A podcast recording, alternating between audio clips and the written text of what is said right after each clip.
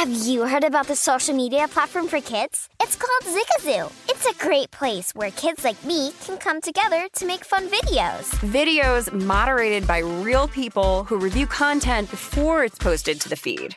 I love the dance challenges. I love that it's kid safe COPPA certified. Uh, I don't know what that means. It means it has built in privacy protections for your online data. Zigazoo, the world's largest social network. For kids. Download the Zigazoo app today. Managing your diabetes just got easier. The powerful new Dexcom G7 lets you see your glucose numbers on your compatible watch and phone without finger sticks. And because Dexcom G7 is the most accurate CGM system, you can be confident in your food, exercise, and medication decisions. And all those decisions can lead to big results, like more time in range and lower A1C. Get started at Dexcom.com. Dexcom data on file 2023. If your glucose alerts and readings from the G7 do not match symptoms or expectations, use a blood glucose meter to make diabetes treatment decisions. For a list of compatible devices, visit Dexcom.com slash compatibility. As someone who lives for politics, when a major scandal unfolds, it was shocking. I have to know what were they thinking? Backroom deals, huge amounts of money, CIA secrets, sets off a firestorm in Washington, affairs. No way this guy's got a mistress. Corruption. I knew I was a dead man. Warning it's even messier than you thought. United States of Scandal with Jake Tapper, Sunday at 9 on CNN.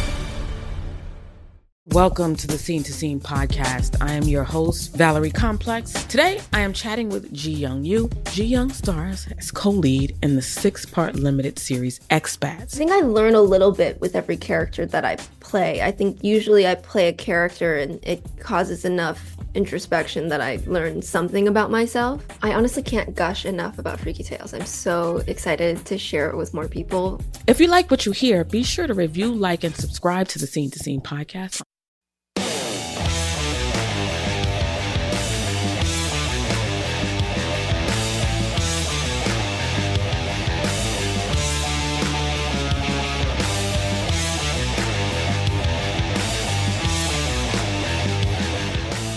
And welcome to First Strike right here on VSiN. I'm your host, Dave Ross. For the next hour, we are going to break down all things UFC 269 gambling related. Oh my goodness, what a fight card we have Saturday night right here in Las Vegas. Obviously, when you have two title bouts on this card, it's going to get heavily wagered on. We expect to see a lot of action coming in here in the next 24 hours as we get ready for the last pay per view of the year here in the UFC. We've got former champions on this card like Dominick Cruz, uh, Cody Garbrandt as well, popular fighters like Tai Tuivasa, and the return of the Sugar Show, Sean O'Malley. So we're going to break down all of those things in the next hour coming up here. Nick Likas is standing by, Lou Finocchiaro, Jordan Sherwood, and of course Ricardo Lamas, who used to fight at 145 pounds, one of the best in the world. So without further ado, let's get to the man that sets the numbers right here at Circa that we all try to figure out. I know I try to figure out. Nick does a great job with that. Nick Likas joining us once again. So, Nick, look, I, I can't even contain my excitement when you have a card like this. And I said to you before we started the show,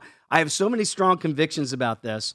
And I know I'm going to be wrong. I just don't know where yet. But when you set those numbers, and let's start right at the top, when you have a sure. fighter like uh, with Dustin the Diamond Poirier against the champion here, uh, Do Bronx Charles Oliveira, we know how popular Poirier is now because of those two wins over Conor McGregor. Do you set the line thinking that, of course, the public, while the UFC fighters, the fight fans certainly know of Oliveira, we know the casuals really look to the diamond and say, oh, yeah, that's the guy that beat Conor twice. Absolutely. 100%. You have to do that. You have to factor in the public because let's face it, after he got those two W's over Conor McGregor, I mean, the most popular fighter in the world, in MMA at least, right? Mm-hmm. In the sport. So he gets two solid wins, and the way he went about them, uh, he's a household name now, right? So everybody that's wanting to get action down, they look at Dustin Poirier's name, they see him as a small favorite, they want to hit the window. So you have to kind of increase the odds a little bit, expecting that action to come in public. And we see now that the diamond is minus 140 here with the champion Do Bronx plus 120 in the comeback.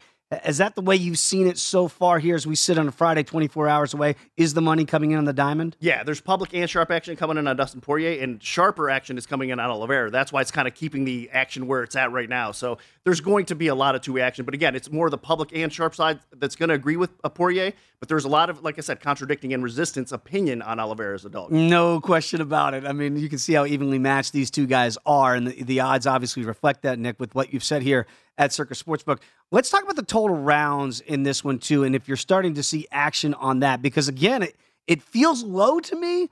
At one and a half here, but obviously you're setting those numbers for a reason. Have you seen any two way action coming on we this? Yeah, we've seen a lot of two way action on this fight, uh, on this particular round total, I should say, because it is set at one and a half. It's a five round title fight for Credit Outlet. You're thinking to yourself, there's no way, only one and a half, only seven and a half minutes, but the finishing potential either side, though, is so great that a lot of people realize it. And we are getting a, more action on the under still. That's why it's keeping it kind of at bay. But we will see again some public action. I think hit the over a little bit because it's such a low total. It's kind of an eyesore. And again, you see how juiced it is to the over at minus one eighty five. And to your point, I, I go, man, how in the world could this fight get done in a round and a half? But then you look at the way these guys have gone out there recently. They've gotten these fights done quickly. Like do Bronx in his last outing, uh, really impressive against Michael Chandler. Got that fight stopped early in the second, and of course we saw what happened with Conor McGregor and the Diamond didn't even get out of the first round. So again, while it feels like juice to the over at minus one eighty five you are seeing that action come in on the under. Yeah, ultra dangerous. And Oliveira, he hasn't been in those championship rounds ever either, no. right? So this is going to be his kind of first test towards that direction. But again, a lot of people aren't expecting it to go that way.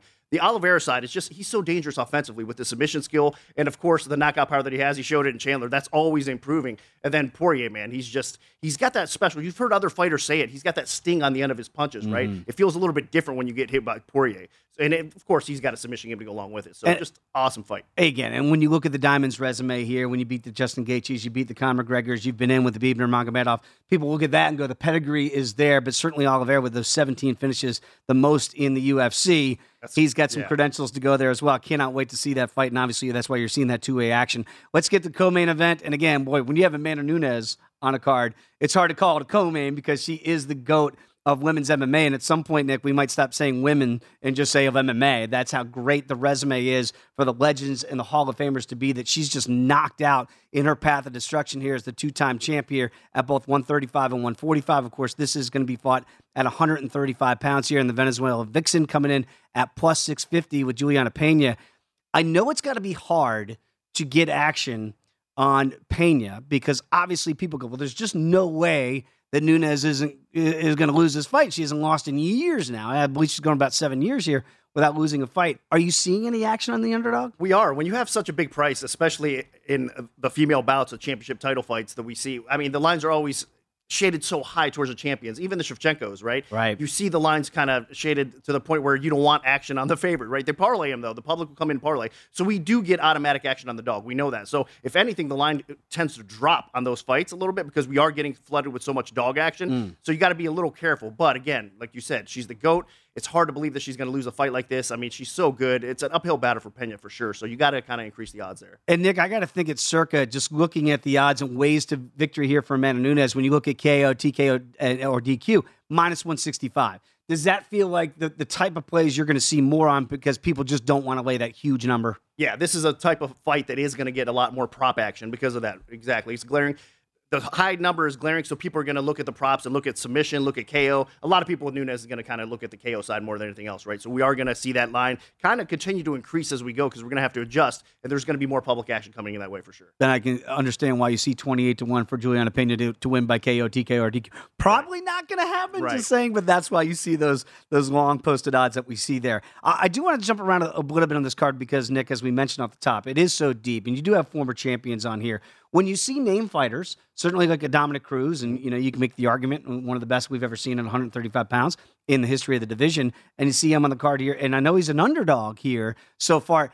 When you set that line, do you see people go, "Whoa, Dominick Cruz is an underdog. I got to back him." Yeah, that's exactly the case there too. So Munhoz could be a little bit higher, but he's not because of that spot, right? Because Dominick Cruz is going to get the respect, one of the all-time greats for sure. But it's 2021, right? So you have to kind of sink reality in a little bit and have to adjust the line. So again, Munhoz could be a little bit bigger of a favorite, but we are getting that action on Dominick Cruz. A lot of people are going to hit the window and, and, bet on him as well. So yes. you got to kind of adjust for that. Plus 100, and you see Munhoz there minus 120. And the amazing thing to me, and Nick, you and I have talked about this on previous shows right here in First Strike is you got well, Cruz has got to be like fifty, and you know Munhoz is the young kid. You look at it, the ages are almost identical yeah. here at 36, 35. So maybe not as long in the tooth for Dominick Cruz as we all like to write some of these fighters out to pasture. Another former champion making his debut uh, down at 125 pounds, which I cannot believe is Cody Garbrandt against Kai Kara-France here in this one. So again, another former champ in a different division. Are you seeing action come in on Garbrandt? We did early on But as the fight kind of climbed up, it, this was one of those cases where it opened relatively low and then it got bet up. It got steamed up by early action, and now it's come back down because a lot of sharps are hitting the France side. Ah. It- which I think is is probably right and accurate because you are seeing a lot of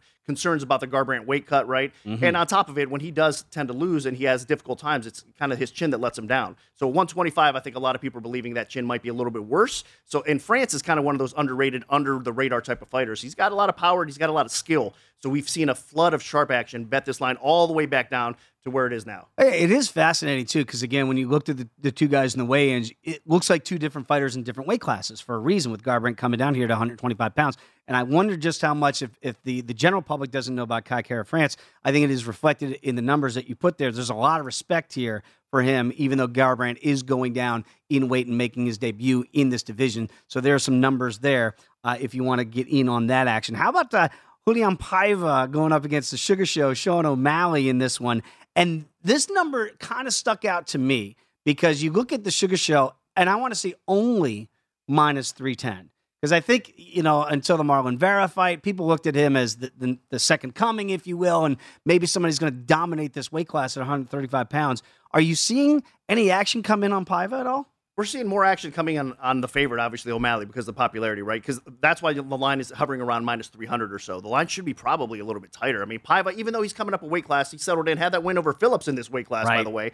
But a lot of people think that he's going to be kind of undersized, and he is. I mean, if you look at the tangibles, the reach advantage for O'Malley, he is going to be the bigger fighter for sure. But Paiva's going to be one of the toughest fights for him to date. So I'm looking forward to this one for sure. But the more action and the more parlays, of course, not a surprise, are coming in on O'Malley. You know, again, I, I just I look at the, some of the fights on this card. Even when we have like a Josh Emmett against Dan Ige. I Oh, mean, that, man. that could be a main event, you know, standalone Easily. fight in and of itself. So again, Nick, as we keep going down the road here in the UFC, and I know, I know that boxing is still boxing when you get a big fight. That's are are we now seeing educated fight fans that go, my goodness, we got Ige and Emmett on this card. You know, I got to get in on that action. Yeah, no, no, for sure, and especially because of the, some of the wars these guys have been in, right? Like they see, I know uh, there's a, a like personally in the office, there's guys that are starting to become more UFC fans as we watch the fights, right? And Emmett is one of uh, my guy Andrew Palumbo. If he's watching right now, uh, he's become his favorite fighter because of the wars that he's been in and, and the ability that he does have to perform. So yeah, these guys are gaining fans at a rapid pace because of the ability to perform at a, such a high level. So it's awesome to see that, and people are recognizing it for sure. Ige as the underdog at plus one thirty five. Are you seeing any action come in Oh, on him? for sure. You're going to Yeah. see action on Ige, especially with the layoff from the Emmett side, the injury, you know, the concern there a little bit too. We're not sure exactly how he's going to perform coming back from something like that. A lot of fighters seem to adjust fine and, and be okay with the rehab and everything, and, and there's no issues at all. But other times there is somewhat of an issue. So I think a lot of people are still concerned, and that's what's keeping the line kind of close as well. And we are seeing two way action there because obviously the popular side is going to be Emmett. I mean, he's just been on fire before that, you know, kind of layoff or whatever Right. that injury. Um, and Ige kind of, you know, that Jung loss, I think, kind of brought his stock down a little bit, but this is going to be fireworks for sure. Okay, I want to talk a little bit about UFC on the line here because you do a great job with that on UFC Fight Pass. Tell the people about what what they're going to get when they watch you on UFC on the line. Well, we take out, we uh, take on the whole card, excuse me, um, from top to bottom, and, and we make our best bets. Me, Yanni the Greek, of course, and Brendan Fitzgerald. We have episode available right now on UFC Fight Pass, UFC on the line for UFC 269. So you get our best bets, some prop bets av- available as well. Just a great show. You guys got to check it out. All right, Nick does a great job right here at Circa Sportsbook. All these numbers you see behind us, this man puts them up here and does a very good job at it. Nick, always appreciate the time and the information. Love being here. Thank you, guys. Enjoy the fight card, UFC 269. All right, don't go anywhere. We got much more to get to. Lou Finocchiaro, we got Jordan Sherwood, we got Ricardo Lamas. Come on back. It is First Strike right here on VSiN, the Sports Betting Network.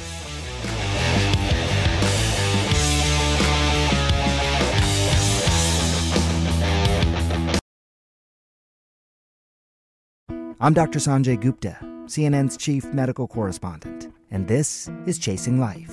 Three out of four U.S. adults are considered overweight or have obesity, 75% of Americans. Dr. Fatima Cody Stanford. Our weight is one factor that plays a role in our health, but by itself, it doesn't give us the full story of who we are. We have to look at our full person. Listen to Chasing Life, streaming now on the iHeartRadio app. Hey, this is John Ridley. And this is Matt Carey, documentary editor at Deadline. And welcome to Doc Talk. John, we've got a hard hitting episode today. A lot of controversy. Well, maybe we should put the word controversy in quotes in the documentary field about the nominees for Best Documentary Feature. We're going to get into that with some amazing panelists. You get a shot, but the individuals behind every one of those images, they're complicated and they are human. This has been Doc Talk. Thank you. Great Thank conversation. you. Zigazoo has made me zigzag. What I mean by that is, I swore I would never let my kids on social media, but now I'm setting them loose on Zigazoo. Before I found Zigazoo, I believed all social media was inappropriate for kids. But I feel great about my kids being on Zigazoo. Videos are moderated by actual people before being added to the feed. Zigazoo is a space for kids to post videos they've created and to share them with other kids just like them. And since there are no comments or messaging, you don't have to worry about mean comments on your kids' videos. And you need parental consent before joining Zigazoo. Bottom line, it's a space that prioritizes data safety for kids. Oh, but don't take my word for it. Zigazoo is KidSafe COPPA certified. So, weigh everything Zigazoo has to offer. Maybe you'll zigzag too. Zigazoo, a social network for kids.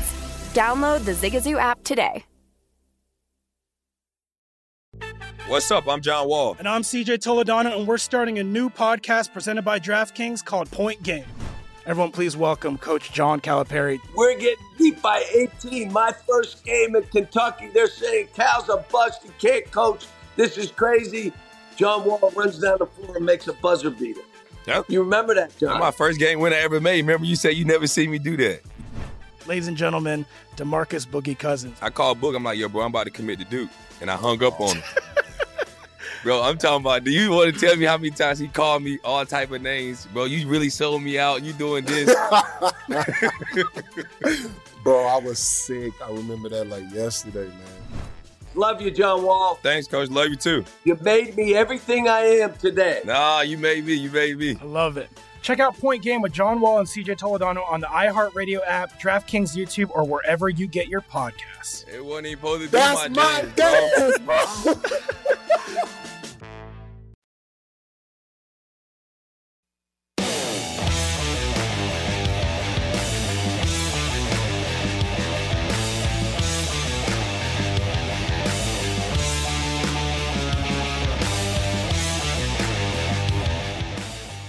DraftKings Sportsbook is bringing you plenty of ways to get in on the action during UFC 269. For UFC 269, make a $1 moneyline bet and pocket 100 bucks if your fighter simply lands a punch. Just use the promo code VSIN when you sign up today. DraftKings Sportsbook bet with the only top-rated sportsbook app that matters. Eligibility restrictions do apply. See DraftKings.com slash sportsbook for full terms and conditions. Dave Ross, right back here on VSIN. This is First Strike. It is always a pleasure to have Lou Finocchiaro joining us right now, as he does each and every week here on First Strike. Of course, you got to follow him on Twitter at Gamblue and has a fantastic pod, the Bout Business Podcast. Lou, great to have you back on. Uh, you look, you know, I'm excited for this fight card. I know you are too.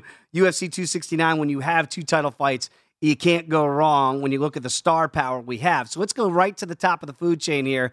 And let's look at Bronx Charles Oliveira against the Diamond Dustin Poirier here at 155 pounds. Oliveira comes in as the champ, but he is the underdog in this one. What do you make of this line? And I know you watched those weigh ins. What'd you glean from it? Well, uh, all four fighters in the two main events were the first four fighters on the scale. That's exactly what you want to see. They're there for business and uh, they're to, they're there to fight. So uh, no real advantages there. Everybody looked fit and fine. As I handicap this fight, uh, I really believe that you're paying a tax on Poirier for a couple of reasons. Number one, he's just got done with two fights with Conor McGregor this year, and that catapulted him not only financially, he and his family, but it also catapulted him uh, in his name value, recognition, and fame throughout the MMA world and beyond. So he's gotten everything he has really worked for, and now he chose those Conor fights first. Now he chooses uh, to go for the title. And I just caution you to try and make your bed too fine. Sometimes, as the Stones say, Dave, you can't always get what you want. And I, I think that it's those two five round fight camps the physical and emotional tax that it's taken on Poirier that is gonna, I believe, affect him in this performance against a guy in Oliveira that's longer, taller, as fast, going to be able to work in a larger octagon, and surely has advantage on the ground. But sometimes you get what you need, Lou. To your point here, and I look at the the over under at juiced heavily here at one and a half to the over here at minus 185. So they're double dog daring you uh, to take the under at plus 150. Are you nibbling in that direction at all, Lou, or do you think that this fight goes deep into the Vegas night? Yeah, as I as I checked these totals before coming on with you, Dave, now most of the outs, most everywhere, even in Las Vegas, are lining this fight as well, two and a half under minus 140 because they've got so much pressure on the over one and a half in the first in the in the first round because uh, when the one and a half came out that opened minus 135 shot right to this 185. Yeah. So uh, it, I'm going a long way in saying that that bump in rounds I think is warranted, and I still think over two and a half plus 120. Now you're talking my language. I do like that. Yeah, I know you like to get that plus value. I'm right there with you. I think that's a really good handicap there. Uh, let's talk about uh, and Paiva here against the Sugar Show, Sean O'Malley back in the cage. And you know, you look at Sean and and we get it, Lou, right? He's marketing himself and he's got the flash, he's got the panache. He's also got the requisite skill that I think could be a real player long term in this division. Now, I know that you don't want to lay that minus 310 that we're seeing right now. Is that too high for you? Or do you think, even for the Sugar Show, is there any other way that you might find value in this fight? Well, uh, O'Malley is an unbelievable talent. However, I have a couple of concerns about him as he continues to step up in class. And Paiva is an absolute two or three notch step up in class over the gentleman that he just fought last. I don't want to mispronounce his name, but it was a decision fight, and the kid actually the uh, the ref stopped it with just seconds left. But O'Malley worked in volume. He's not the most powerful striker unless he catches it with a, a, a spinning kick, and he is flamboyant. He controls distance. And I believe if spoon fed in a judicious process, he does have top 10 potential in him. That said, this Paiva just beat Kyler Phillips. Kyler Phillips is a 135 pound fighter that fights out of the MMA lab. He's a teammate of Sugar Sean. And Phillips and Sean go at it pretty good, pretty evenly. So I don't think we should be underestimating Paiva. And the way I look at this fight, in, in essence, I, I do believe Sugar Sean's going to win, but of course I wouldn't take that minus 300. I won't take minus 130 on most occasions, Dave.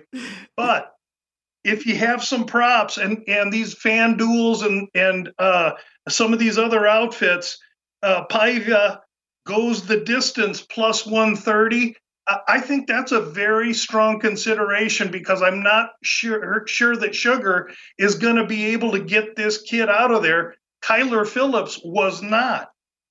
Even better, fight starts round three. Now you have to go into the prop sections, but it's Friday, the day before the fight, and these are all available to us now. Fight starts around three minus 115. I would encourage uh, listeners to go to either one of those opportunities because I think it gets there. Yeah, much better value if you like the Sugar Show here in DraftKings to go the decision or at least the fight to get to the decision, uh, Lou, as you're pointing out right there. Okay, later on in this program, we're going to have Ricardo Lamas on, and, and I know that's going to be a point of contention with one fighter that we're going to bring up right now, Lou, and that is Ryan Hall, a guy that uh, Ricardo well, he's just he doesn't like him. Let's just put it that way. He doesn't even know if he's going to show up for this fight here. But if he does show up, he is a big favorite here over uh, Darrick Minner here at minus 200. Uh, the comeback on the challenger here is plus 170. What do you make of this matchup? Uh, Ryan Hall. I mean, I call him Stan Laurel because that's who he reminds me of when I when I look at him. It, it, he's the quirkiest, oddest guy. However, he's as singularly dimensioned and acute in Brazilian Jiu-Jitsu as Demian Maia was. The issue with Hall is he doesn't have Demian Maia striking, and Demian Maia's striking wasn't even pedestrian. So you have just a very one-sided athlete in Hall against a kid in Minner that is going to have to stay away. Uh, Minner is Glory MMA, and Glory MMA is a really excellent grappling camp. But everything they teach is single leg, and everything that plays into Hall's game is a single leg attack. So this is going to be a chess match with Minner, but I think he's going to have to keep it standing when he does go down, stay on top, then bounce right back up. But I think Minner's live here, and I wouldn't have a problem taking a flyer on him. I like his camp. I've, I've watched him fight. He's a Nebraska kid. He's scrappy. He's just going to have to stay away from engagement with Hall. I know that Ricardo would take plus money that Ryan doesn't show up for the fight, but I don't think that prop is out there. Uh, let's get to a couple other fights, Lou, that we have here in our remaining minutes here. And we got a couple former champs on this card. We have Pedro Munhoz taking on the Dominator, Dominick Cruz back in there. Plus 100 for the former champ here, and arguably some would say uh, maybe the greatest in his weight class. I think that that is debatable, uh, certainly these days. Lou, what do you make of this matchup here? Because again, the ages, it's not like Cruz is so long in the tooth compared to Munhoz. That's really a great point. He's only a year older, 36 to 35 or 35 to 34. It's right there. Um, and prior to weigh-ins, I would have told you that I really thought that from his last fight, Cruz looked like his legs and uh, athleticism stayed with him. And then Munhoz with Tyrannosaurus Rex reach, he has very short arms, was going to have some trouble with Cruz's movement. Uh, that said, Cruz looked pretty weak and wan and drawn on the scale today. And I know these guys make uh, recoveries quick, but at this age, uh, a guy like Cruz at 135 that really needs those legs, I got spooked off him a little bit. I might lean to Munhoz based on what I saw on the scale out of Cruz today. Yeah, I love the way that you can certainly, and that that is a big deal that people just don't take into account. And I know you do and that's why I love getting your bird's eye view when you watch those weigh-ins as closely as you do. Uh, Kai Kara-France is an interesting name here, plus value here, plus 120 against another former champion at 135 pounds, a guy that beat Dominick Cruz. Of course, Cody Garbrandt lights out, uh, no love rather, coming down here to 125 for the first time ever. He, he's a small favorite at mu- minus 140 for, for no love here. What do you make of Garbrandt in this spot? I'm inter- I'm interested in him. Uh, he's he's going to be massively larger than Kai Kara-France. And what Garbrandt had at 35 was speed and quickness. If he can translate any of that down to this weight class, I think he holds dynamic advantage. He opens minus 175. He's been bet down to minus 135, minus 140. My tactic here would be to be quiet, wait, and see if it drops a little uh, lower, but really Garbrandt minus 140 is an acceptable price right now. Yeah, absolutely. You got to check out his podcast, About Business Podcast. Of course, follow him on Twitter as I do at Gamblu. Lou, always appreciate the time and the information, my friend. Enjoy the fights. Thanks, Back Dave. here. You do a great job at this show, and we really appreciate it. Thank you, sir. It is VSIN, the Sports Betting Network.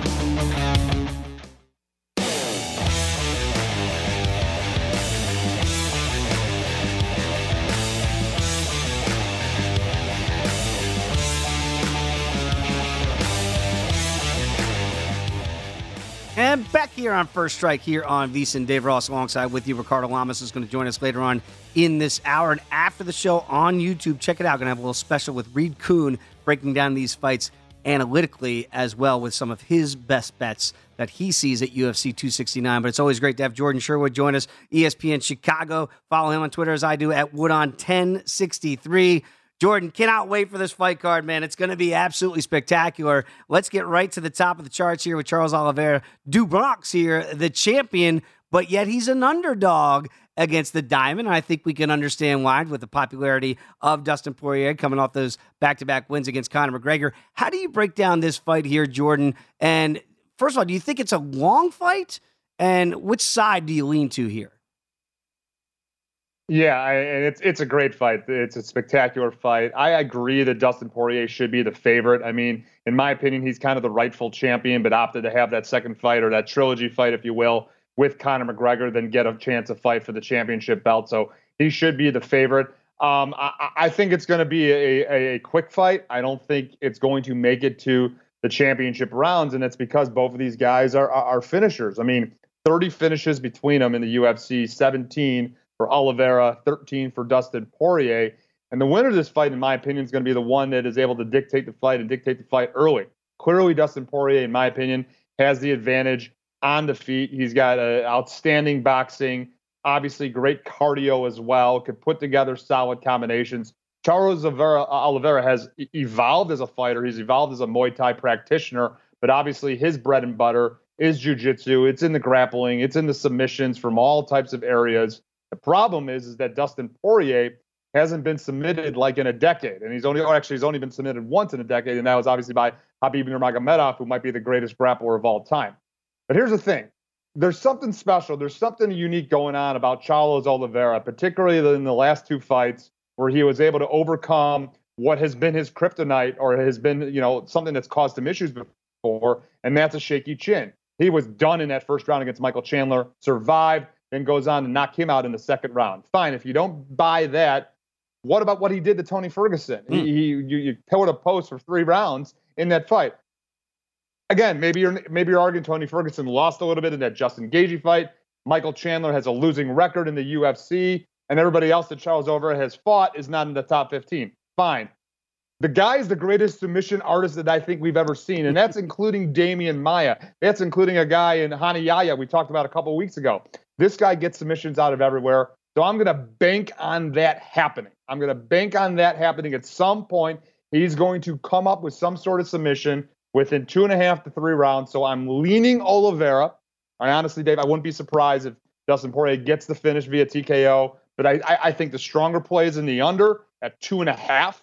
But I, am going to lean Charles Oliveira because I think he's something special is going to happen with him tomorrow night. If he gets submission number 18, that would be plus 300 for Do Bronx to remain and still. To your point, Jordan, should be an amazing main event right there. You've got some fights on this card that you've uh, pointed out, Jordan, that I really like because the, the, card is obviously so deep. It's so talented. When you got Andre Muniz taking on uh, the pride of Alabama, Nick Saban's own uh, Eryk Anders on this fight card. And Anders right now getting plus value here. How do you see this one shaking out? Yeah, I mean, I mean, Muniz right now is on a on a meteoric rise, in my opinion. The guy just broke Jacaré's arm, so that's extremely impressive. And this is a guy that you know has 14 submissions to his credit. And you know Eryk Anders, you know obviously extremely nice story. You know coming from Alabama, transitioning to mixed martial arts, but you know has never been in there with a guy that you know has the submission, the grappling acumen uh, that Andre Muniz has. And, and, albeit Eryk Anders could land one of his bombs, and, and Andre Muniz could could certainly go out, but I but I think this is going to come down to grappling. I, I think at some time Muniz is going to be able to to to get this fight to the ground, and then it's his world, his world to control Eryk Anders, and I think he's going to get a submission victory. I think that's what we're going to see play out in this fight.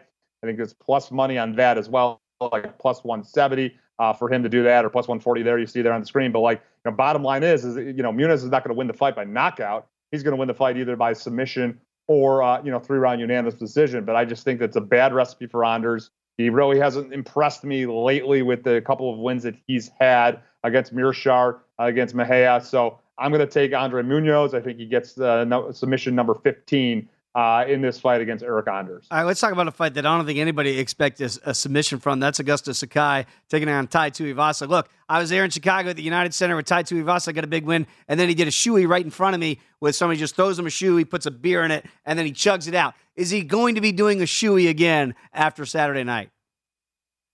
Well, first off, how yeah, how could anybody not want this guy to win just to see him drink a beer out of a shoe? I mean, and several. It's not just one. It's right. literally like three that he has uh, if he's victorious. Look, um, who's going to land a bomb first? I mean, uh, uh, both of these guys, obviously with heavyweights, anything could happen.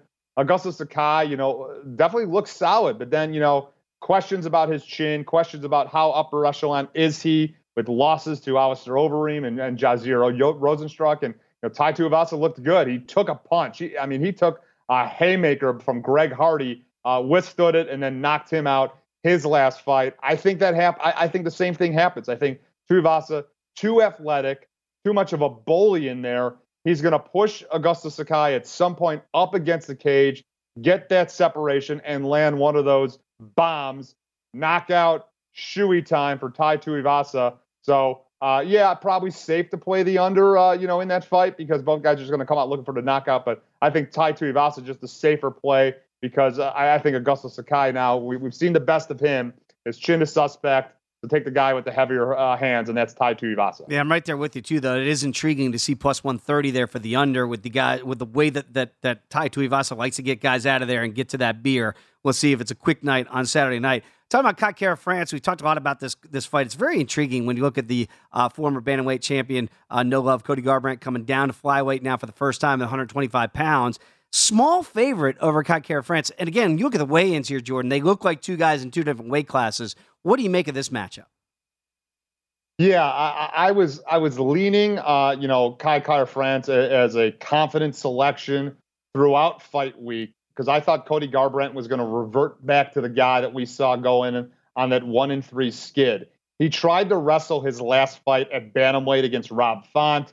That did not work. So I think he's going to go to what he knows, and that is, you know, you know, balls the wall, try and get a guy out of there early and go into a firefight. That's a bad recipe against a guy in Kai of France, uh, you know, who is obviously a flyweight stalwart, you know, good punching power, comes from a good camp. But here's the thing, as you just alluded to, Cody Garbrandt looks massive uh, at, at flyweight. So does his power transition? Does his speed transition to a to a weight class that guys are going to be at a similar uh, you know speed as as him? And does he go back to wrestling? Because look, Kai Kara France was was getting outworked in his last fight against Bontorin until he landed a bomb in that first round and got the win. So for me, I, am going to lean Kai Kara France, but I'm not as confident as I was earlier in the week, seeing the weigh-ins and seeing just how large Cody Garbrandt has, and, and, and still believing he might go to that wrestling. And if he does, oh, it's going to work all day against a guy like Kai Kara France. I'm going to make a bold prediction. If Cody Garbrandt gets the win 125 pounds, Henry Cejudo's name somehow comes up. Just throwing that out there. I just think you might see the return of Cejudo at some point. Uh, when you look at Bruno Silva, he's a big favorite against Jordan Wright here, but you have another way maybe to attack this fight to get some better value. What do you like? Yeah, look, it's it's it's the under in this fight. It's Bruno via Bruno via knockout. Look, Silva has 18 knockouts in his mixed martial arts career. 18 of his fights have hit the under at one and a half uh, you know, right the same type of formula. Guy that I think has gone, you know, the under uh, fights have ended in the first round in um, what 13 of his fights. So like, and, and he's not going to prevent any or present any wrestling uh, that Bruno Silva is going to have to worry about. So the fight's ending in the first round or the first round and a half. I don't see how it goes, and it's going to be Silva. So Silva via KO, Silva via TKO. You know, don't see him doing a submission. I think that'd be really obscure, but under one and a half. Could both these guys get out of there quick? And Silva via knockout uh, would be my, my my selection, my my play in that one. Fun fight for as long as it lasts, for sure. All right, another minute to go here with Jordan Sherwood, ESPN Chicago. Follow him on Twitter at Woodon1063. Uh, you know, I know that a lot of people are going to go, Sean O'Malley, it's a big number, it's minus 310. I'll just throw it on my old parlay there to get a little bit better value. You think that might be fool's gold?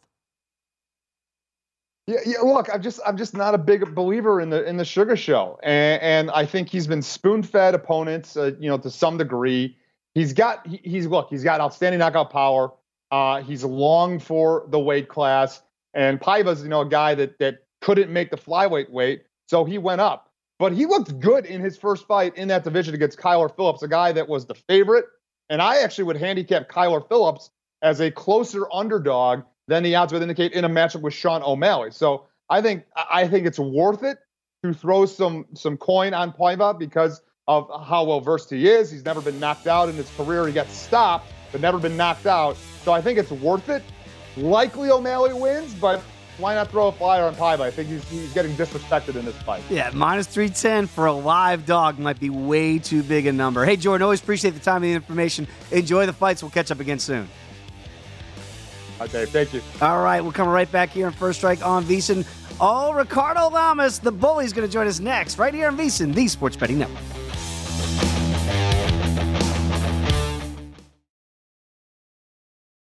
I'm Dr. Sanjay Gupta, CNN's chief medical correspondent, and this is Chasing Life. Three out of four U.S. adults are considered overweight or have obesity, 75% of Americans. Dr. Fatima Cody Stanford Our weight is one factor that plays a role in our health, but by itself, it doesn't give us the full story of who we are. We have to look at our full person. Listen to Chasing Life, streaming now on the iHeartRadio app. Hi, I'm Antonia Blythe, and this is 20 Questions on Deadline. Joining me today is Alison Brie. Welcome, Allison. We got second place in my seventh grade lip sync contest for one of the songs on that album. The one that was like, You've already won me over. Oh, that's a good one. Yeah. It's a very of all slow. The, of all the options. In spite of me. Like, what did we do? It's so slow. Don't forget to listen to 20 Questions on Deadline. Thank you again, Allison. Thank you. Hey Sarah, I love that spring break vlog you posted on Zigazoo. OMG, you watched it? Yeah, it was edited so well. I think you're so talented. Social media interactions are only positive when you use Zigazoo. Zigazoo is the world's largest and safest social media network for kids. Your kids can upload their content and see what their friends are up to. With Zigazoo, they can create videos, enter to win prizes, and try out the latest dances and trends. There's no commenting, no text messaging, and everything is 100% human moderated. Plus, all community members are real, verified kids just like yours. There are no bots, trolls, or AI. Because Zigazoo is about one thing and one thing only, and that is fun.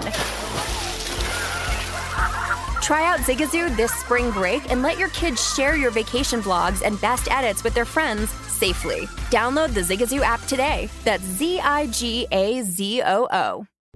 What's up? I'm John Wall. And I'm CJ Toledano, and we're starting a new podcast presented by DraftKings called Point Game. Everyone, please welcome Coach John Calipari. We're getting beat by 18. My first game in Kentucky, they're saying Cal's a bust. He can't coach. This is crazy. John Wall runs down the floor and makes a buzzer beater. Yep. You remember that, John? That's my first game win I ever made. Remember you said you never see me do that. Ladies and gentlemen, Demarcus Boogie Cousins. I called Book. I'm like, yo, bro, I'm about to commit to Duke. And I hung up on him. Bro, I'm talking about. Do you want to tell me how many times he called me all type of names, bro? You really sold me out. You doing this? Bro, I was sick. I remember that like yesterday, man. Love you, John Wall. Thanks, coach. Love you too. You made me everything I am today. Nah, you made me. You made me. I love it. Check out Point Game with John Wall and CJ Toledano on the iHeartRadio app, DraftKings YouTube, or wherever you get your podcasts. It wasn't even supposed to be That's my, my jam, bro.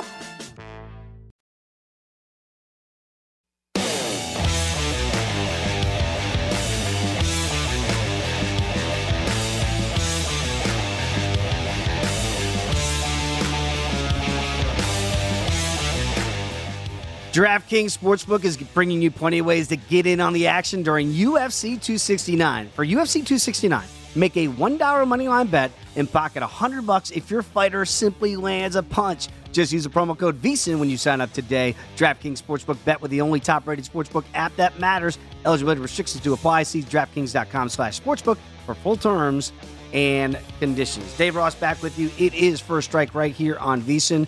And I always love having our next guest on. He is the man they call the bully. Ricardo Lamas, one of the baddest men on the planet at 145 pounds. We find him to be a nice guy as long as you're not named Ryan Hall and trying to get in the octagon uh, against him on a given Saturday night. Ricardo, when you get to a fight like this with two title fights on the card here, does it ever tempt you to say, you know what? Maybe I want to throw my hat hat and get back in the ring? It always tempts me, Dave. I think it always will to the day I die. But uh, you know, you got to know when your run is up. But never say never. So I say I'm retired, but I like to keep everybody on the edge of their seat. They should, just in case Ryan Hall wants to actually fight you this time. We'll get to Ryan in just a second. he is on this card. But let's start right at the top here. Again, when you have Do Bronx, a man you know very, very well, Charles Oliveira, uh, and he's trying to be now, he is the champ, but he's the underdog in this fight against the Diamond Dustin Poirier. Since you beat Oliveira, if you were cornering Dustin Poirier, what would you tell him to do what you did? Um, you know that he's he's improved since then. You know, it's been a few years since I fought Oliveira. I know that he's uh, he's gone on a heck of a run. He lost one more time after me, but then after that, he kind of hit this stride, and I think that came because he was he was very young coming into the UFC, so he's had a lot of time to grow up. He's had a lot of time to improve as a fighter, and it's really showing off, especially in these last few fights that he's had. I've been very impressed by by his uh, performances that he's put on. Um, but there there are a few things that you know Poirier could take away actually from some of my fights against other people as well. Um, one of the things being the calf kick, right, which worked very well against his fight against Conor McGregor, but that's because it was southpaw versus southpaw, and the outside calf kick was there. Now it's southpaw versus orthodox.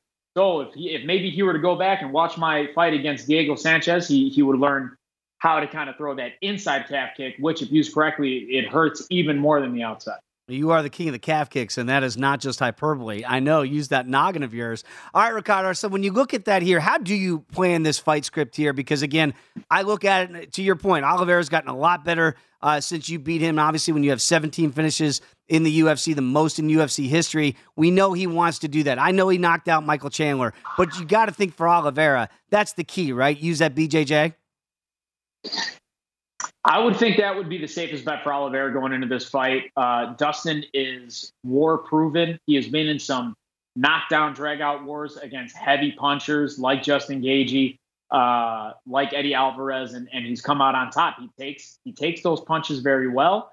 He has been known to get caught sometimes. Like if you go back to his fight against Michael Jackson, Johnson, he was caught. He was TKO'd. He was put out in that one. So that that chance is there. But if Charles Oliveira wants to take that win and put it in his pocket, I would definitely take the fight to the ground because if we look at Dustin Poirier in recent history, his last loss was due to submission against Khabib Nurmagomedov, and that is Charles Oliveira's bread and butter. So if I was Oliveira, I'd look, be looking to take this fight to the ground 100%. Ricardo, I love having you on the show. Obviously, you've beat the current champion 155 pounds. In the co-main event, you've trained with Amanda Nunes and also with the Venezuelan vixen Juliana Pena, who now resides in Chicago, where you still are, my friend. So when you look at this fight, and obviously we get it why Nunes is such an overwhelming favorite in this one.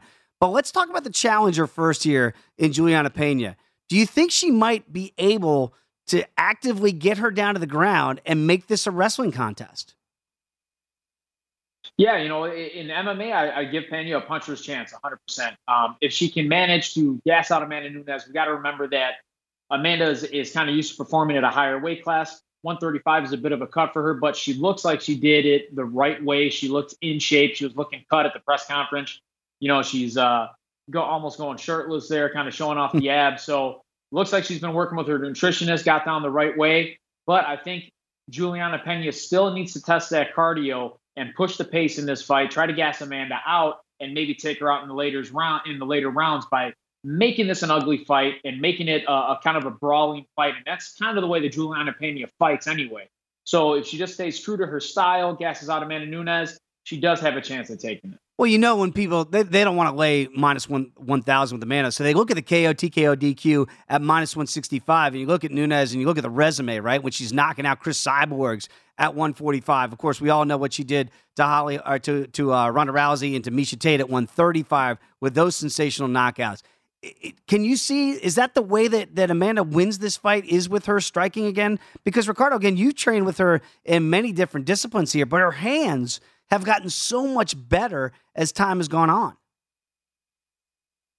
Yeah, they have. You know, her hands, her calf kick are two of her biggest weapons that she uses in a lot of her fights. If you watch against Cyborg, she was using that calf kick to kind of set up her her punches and her overhand. So you take the feet out from from from under somebody, they move a lot less, and it makes it a lot easier for you to hit them. Um, so I would think that you know her striking is her bread and butter. We got to remember that she is a black belt in BJJ also, and you know she she did win by submission in her last fight. So um, I, I wouldn't say that winning by submission is going to be impossible here. I would say that the classic Amanda Nunes is going to go out and try to knock her opponent out. Yeah, minus 165. But again, submission for Amanda Nunes plus 400. Very interesting there. Okay, let's go a little bit deeper down this card here. Geoff Neal obviously had some issues uh, coming into this fight against Santiago Ponzinibbio here. Uh, pretty even right now for the odds makers out here in Las Vegas. Ricardo, how do you see this fight playing out?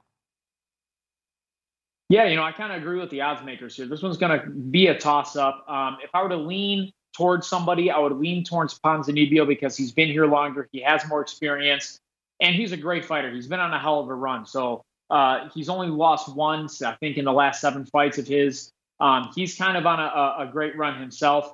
Uh, he really impressed me in his fight against Miguel Baeza, where he was able to dig deep battle through some some kind of bad spots and come back and get the win. So I think the newcomer Geoff is maybe you know not as battle tested as Ponzinibbio is, and that's why I'm kind of leaning towards him in this fight. In an evenly matched fight, I'm leaning towards a guy who's been in wars and who's able to pull through and get the win. I got a couple minutes left here with the man they call the bully, Ricardo Lamas. Follow him on Twitter as I do at Ricardo Lamas MMA. Uh, let's talk about Kai Kara-France here, taking on Cody Garbrandt. No love, coming down from 135 to 125. We've seen different fighters do this in the past, and sometimes that power doesn't translate. Do you think it translates for Cody? I think it does translate for Cody. You know, I don't think he was cutting too much weight to get down to bantamweight, and he held a lot of power there. So I don't think the cut is that dramatic for Cody to make. Uh, again, you know, he he works with with a nutritionist. I think he did it the right way and I think he his power will come down into the flyweight division. Okay, uh, Raulian Paiva is a big underdog against the Sugar Show here in Sean O'Malley. Uh, you know, hey, he's got a lot of hype. Marlon Vera didn't uh, hear all that hype. He took out the Sugar Show uh, not too long ago. What do you make of this matchup? Is there more danger here for the big favorite? I don't think there's too much danger. I think Sean O'Malley is kind of a smart fighter, and he will pick the guys. You know, he does like the Mayweather, I like to call it, right? he picks his opponents that he knows that he can beat and that he won't have too much trouble with. Um, especially, you know, if he's coming off a loss to kind of regain that momentum and and get the fans behind him again. I think he's going to choose kind of a tune-up fight for himself, which is kind of what I'm seeing in, in this matchup here. Okay, Ryan Hall is on this card, Ricardo, and it's not against you, but it's against Darrick Minner, and he's a big favorite, minus 200. Ryan Hall going to make that ring walk in 24 hours? It seems so. I, I, think so. You know, the weigh-ins are done. He weighed in, and and the fight is on. So I think, you know, again, Ryan Hall's coming off a loss. I think he wants to kind of wipe that out of everybody's memory, come back on a win, and then he could kind of play off that for another three years and before he fights again. So uh, I think we'll see him fight tomorrow. And uh, you know, I, I think he might pull this one off. Okay, about 20 seconds ago, if he calls you out, if he gets the win, would you come back under that scenario? We'll have to see, man. We'll have to see. UFC's got to bring this. Got to pay my guy, Ricardo Lamas, to get him out of retirement. Ricardo, always appreciate you being with us here on First Strike. Again, you, uh, Reed Kuhn is going to join us a little bit after the First Strike episode wraps up right now. But I do want to thank Ricardo. Thank, uh, we want to thank Lou Finocchiaro and want to thank Nick Kalikas and, of course, Jordan Sherwood as well. Enjoy UFC 269. It's First Strike right here in VSiN, the Sports Betting Network.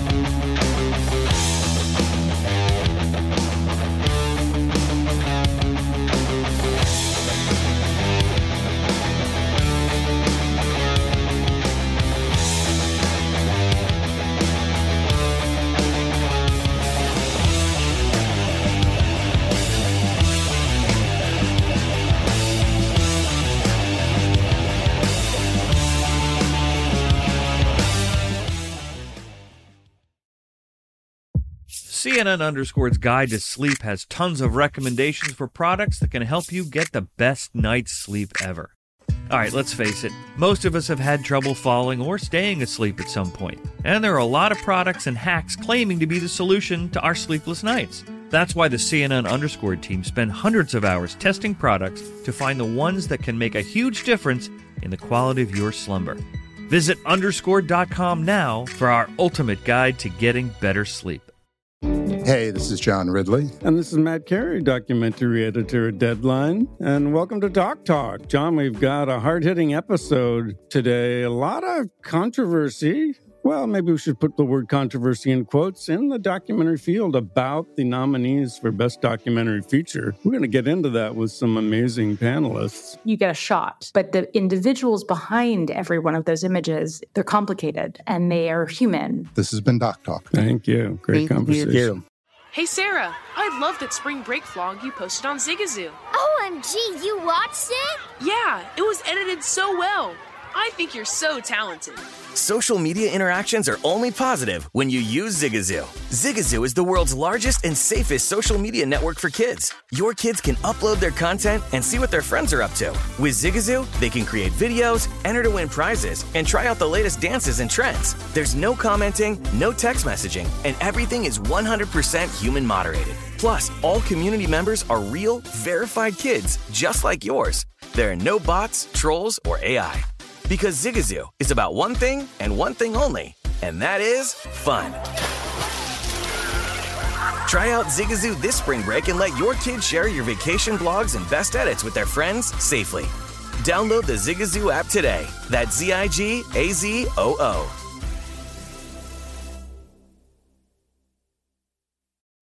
What's up? I'm John Wall. And I'm CJ Toledano, and we're starting a new podcast presented by DraftKings called Point Game. Everyone, please welcome Coach John Calipari. We're getting beat by 18. My first game in Kentucky, they're saying Cal's a bust. He can't coach. This is crazy. John Wall runs down the floor and makes a buzzer beater. Yep. You remember that, John? That's my first game win I ever made. Remember, you said you never see me do that. Ladies and gentlemen, Demarcus Boogie Cousins. I called Book. I'm like, yo, bro, I'm about to commit to Duke. And I hung up on him. Bro, I'm talking about. Do you want to tell me how many times he called me all type of names, bro? You really sold me out. You doing this? Bro, I was sick. I remember that like yesterday, man. Love you, John Wall. Thanks, coach. Love you too. You made me everything I am today. Nah, you made me. You made me. I love it. Check out Point Game with John Wall and CJ Toledano on the iHeartRadio app, DraftKings YouTube, or wherever you get your podcasts. It wasn't even supposed to be That's my, my jam, bro.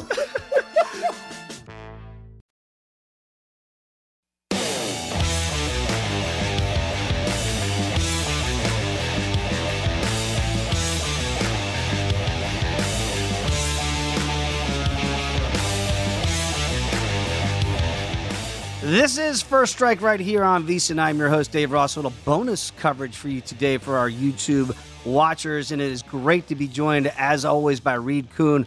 Follow him on Twitter as I do at Fightnomics. Does a great job analytically breaking down the fights. And boy, Reed, what a card we have at UFC 269. Cannot wait for this uh, showcase of talent that we have. And of course, when you start off at the top, and you've got uh, the look, the co-main and the main event. Of course, we've got straps on the line here in those bouts. Let's go right to 155 pounds. Let's go with the champion, Do Bronx, Charles Oliveira, a small underdog against the Diamond here. Dustin Poirier coming in at minus 140.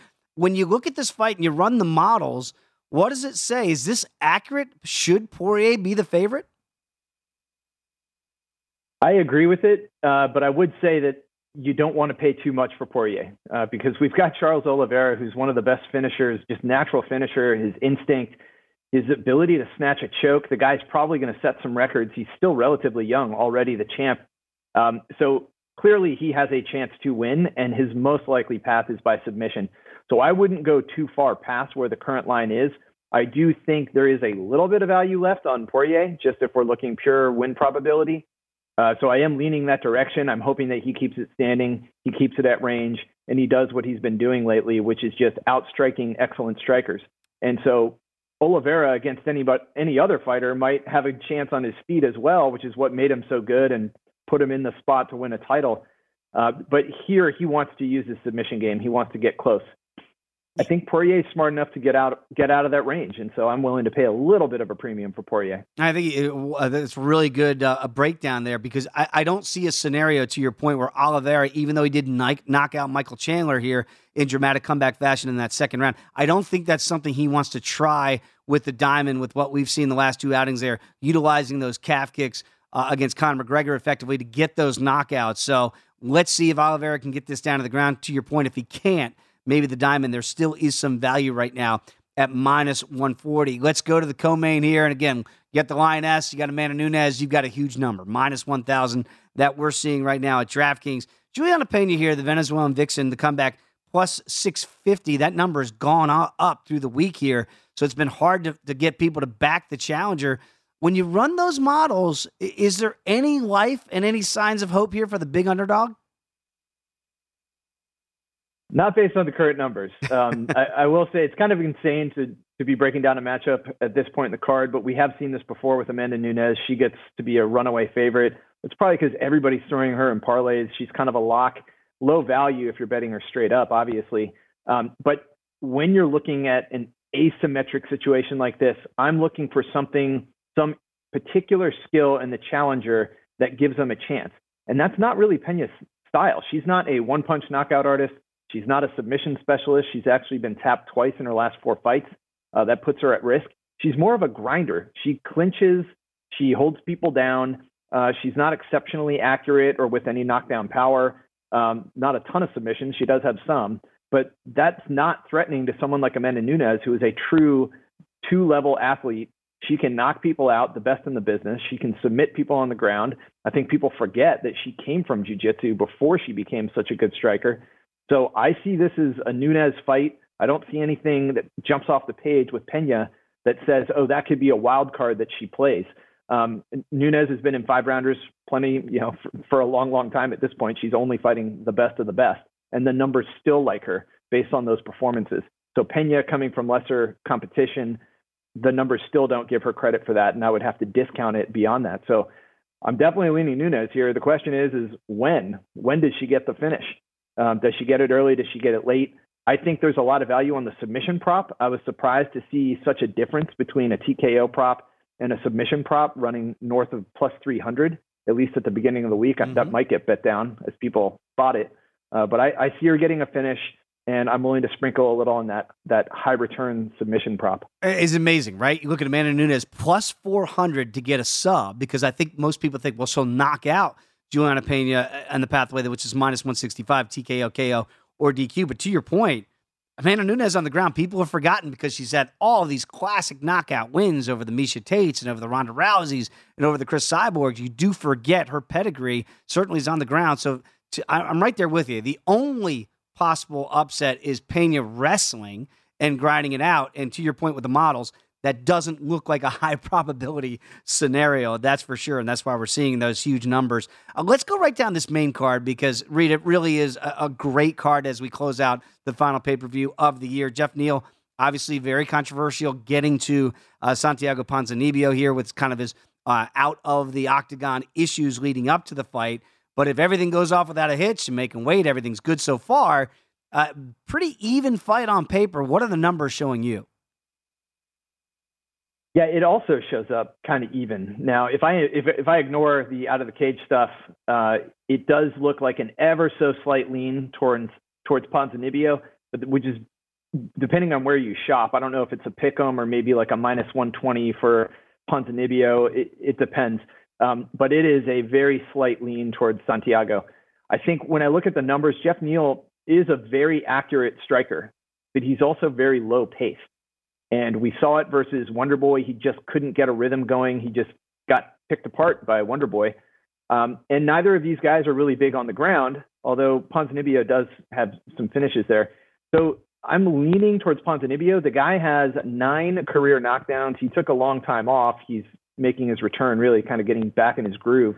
Um, so maybe he's had that warm up and he's going to fly a little straighter this time.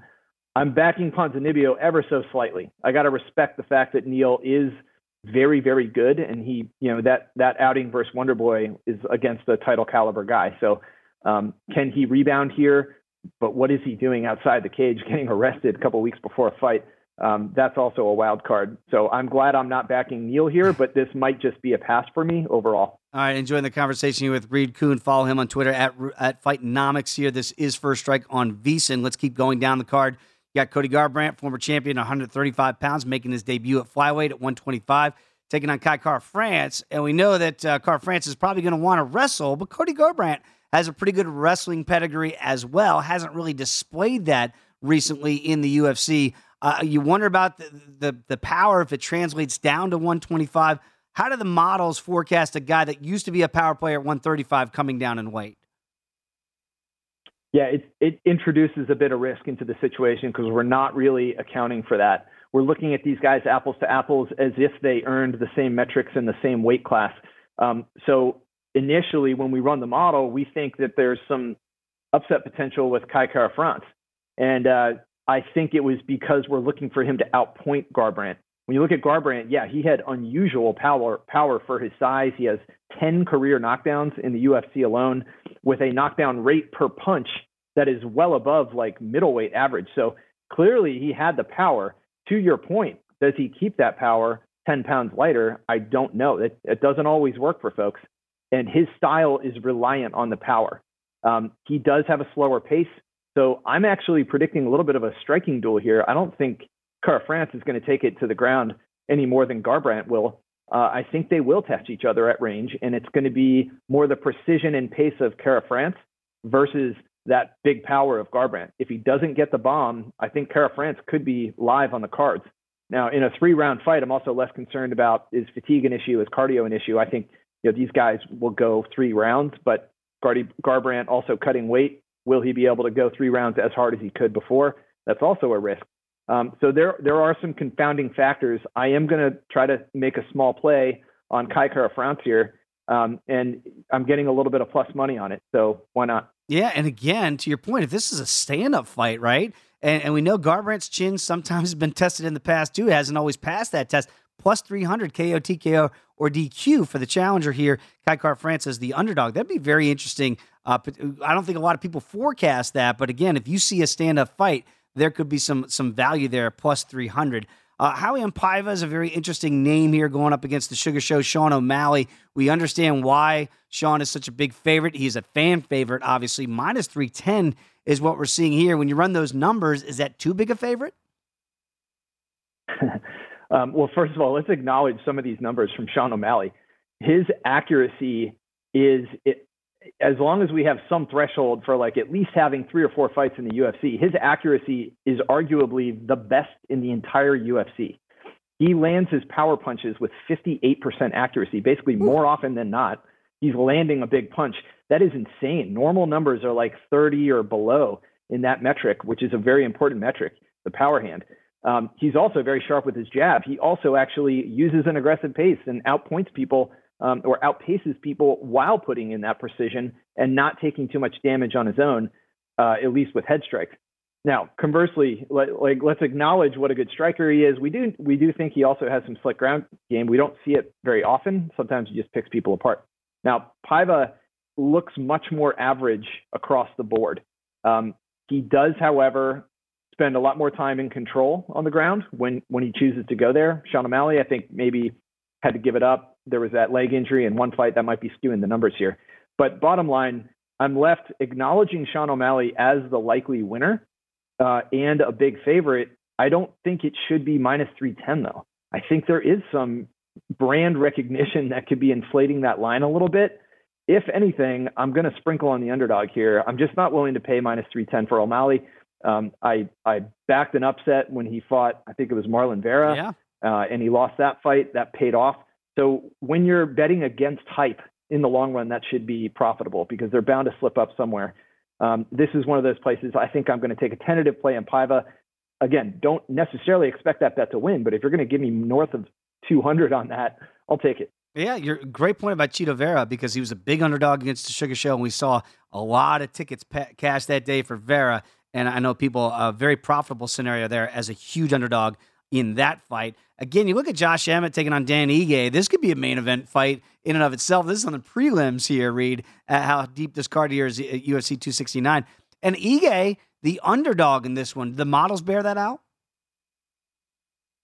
No, actually, uh, I, I, the models actually kind of like Ige here. Uh, you're right. It is an interesting situation where um, this could have been a main eventer on a, a, smaller card, and these guys are down on the prelims along with Dominick Cruz. It's kind of crazy how stacked this card is. Uh, but Ige, yeah, he he is the more accurate striker. He's very feisty. I think he's been outranged a lot, and this is one of the rare fights where he will be the younger and longer fighter, which is unusual for him. Um, I feel like in his fights against Calvin Kattar, especially, he was just outranged. And Chan Sung Jung, also pretty rangy striker he just couldn't close that distance. That won't be a problem here. I think we're going to see these guys really go after it. Um, and I like Ige at plus money. His line was actually even bigger earlier in the week, um, and it's come down a little bit. So I'm a little disappointed about that. Uh, only sprinkled on him early, but when the limits go up, I think some big players are coming in on Ige. Yeah, I'm right there with you, Reed, and I'm, I'm picking up what you're putting down. I like Dan Ige in the spot as well, but that could be potential sneaky fight of the night. I think you're right. These two guys are going to stand a trade, see who gets the better of whom. We mentioned Cody Garbrandt, a former champion on this card. Of course, the Dominator, Dominick Cruz. He and Cody Garbrandt go. Uh, their history has been well documented. The Dominator here plus 100 against Pedro Munhoz here. And again, you always think that the Cruz is the much older guy here, just one year older than Munhoz here. Uh, is this as even a fight as it appears on paper, or do the models favor Munhoz? The model's actually kind of like Cruz here. Uh, the problem is that he has been so inactive over the last three years. I look at what is in his you know last five year history, and it's not a whole lot. You actually have to go way back in time and look at a fight where I think it was against Urijah Faber, um, or no, Cody Garbrandt way back in 2016 as his last like within the five year span. So we're looking at his performance against Henry Cejudo and then his win against Casey Kenney, which was a respectable win. Um, we know what he's capable of. He has a very particular style of striking that is lots of combinations. He doesn't have a lot of power. He doesn't even have a lot of accuracy, but he befuddles his opponents with all this weird movement and weird entrances that he comes in. So the question is, is can Munhoz time that right and use his power? Munhoz absolutely has the power advantage. Um, and you're right, Cruz is on the on the wrong side of 35, which is kind of my cutoff for where age is a factor in cumulative knockdowns. He hasn't taken that many. Cruz has only taken three knockdowns. Uh, but Pedro is a hard hitter. He's got to be careful about that. Now, it's the wrestling where normally Munhoz is pretty solid on paper, but Cruz is going to be the more experienced wrestler. Assuming he's healthy, assuming he's at peak, Cruz can win this fight. I think he has a chance to win this fight. Um, I am a little concerned just about the the absences and the long layoffs. It doesn't make my sample size very big for this one. I'm approaching this kind of as a newcomer fight, like someone just barely qualifying for the model. And I have a lean. I'm not going to go nuts, uh, but I'm actually liking Cruz here, so I'm gonna I'm gonna sprinkle a little on him. Okay, well, no truth to the rumor that if Dominick gets his hand raised, he's going to fight uh, Daniel Cormier next. Those two guys having a little bit of beef. Uh, let's talk about Augusto Sakai here against Tai Tuivasa. You get the big boys going to bang it out here, and this fight uh, appears rather even on paper. What do the numbers show you? Yeah, this is a stylistic difference. Um, Tuivasa, Sakai, you got power versus pace. Sakai is going to have the jab. He's going to have the combinations. He's going to be trying to engage, but I think it's Tuivasa who's going to have a huge power advantage. Sakai is not a one hitter quitter. Tuivasa is absolutely, and he's pretty crafty on the inside. When when things get mixed up, he he lands some shots that don't look like they're big windups, uh, but they put people down. So I think Tuivasa is going to find that opportunity. You got three rounds, two guys who basically never take takedowns, uh, attempt takedowns even. There's only been one landed between their combined careers, which is kind of nuts. So we know they're going to stand, and Sakai is willing to stand. I think he's going to eat it at some point. I think Tuivasa is going to be too much power for him. Uh, Tuivasa might take some pressure, and it might look like he's backing up or look like he doesn't have the upper hand in terms of the combinations. But eventually, I think he does catch him. So I like Tuivasa here. I think three rounds is plenty of time to hope for a, a big hit, a big hit and a knockdown, maybe a finish. Um, but Tuivasa is definitely my guy here. All right, and if he wins, he's going to do a shoey. That's just what he does. I always feel bad for the fan that gives him the shoe when he drinks the beer. Then you got to put the shoe back on and wear it home. That always seems like an odd situation. Uh, Reed, when you look at this card here, out of uh, all the fights we've already discussed, is there another fight on the card that your models really favor? Well, it really favored Jillian Robertson. Unfortunately, so does the market. Um, so the way I've been approaching that one is saying, you know, if you need someone to parlay Amanda Nunes with, look at Jillian Robertson. She has massive advantages on the ground. She is one of those fighters who likes to be a stifling wrestler. She spends a lot of time on the mat. And then on the other hand, you have Cachoeira, who has she, her, her ground control number is 6%. Ooh. Okay, think about that. Average would be 50. We've got, you know, the majority of the time for Robertson being on in control on the mat, and then someone who is really not used to being there. Um, so Robertson will absolutely close the distance, and I think she wrestles this one, maybe even gets a submission, but for sure she is parlay fodder. All right, minus 410 right now for Jillian Robertson, but the numbers do not lie. Uh, Reed Kuhn, always appreciate the breakdowns here. Again, follow him on Twitter at Fightnomics. Uh, enjoy the fights, Reed. And again, I can't wait to have you back here on First Strike on VSiN. All right. Yeah, can't wait. It's going to be a great card. Again, want to thank everybody for joining us here on YouTube. But don't forget, each and every Friday, right here on VSiN, it is First Strike. We got all the angles for all the fights each and every week. Enjoy the fight card. We'll see you next time.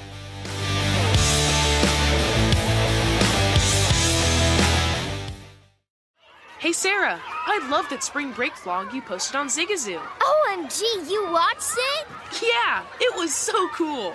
I think you're so talented.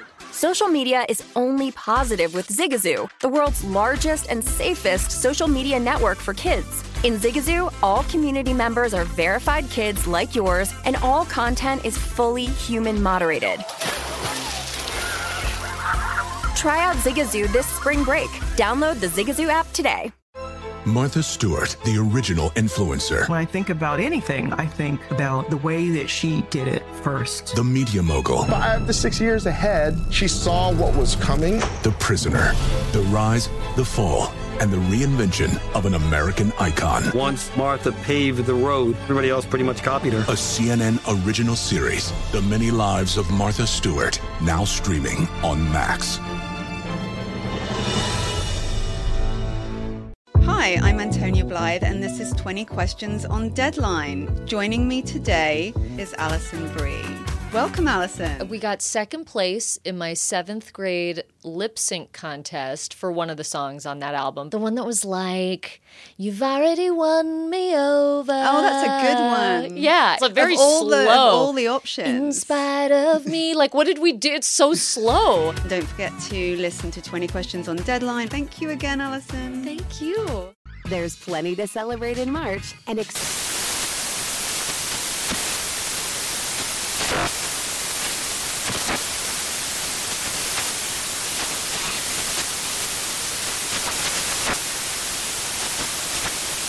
National Craft Month with the perfect pizza at home class from Craftsy. And anytime is right to listen to iHeartRadio's iHeart Country Radio. Discover more shows and movies for free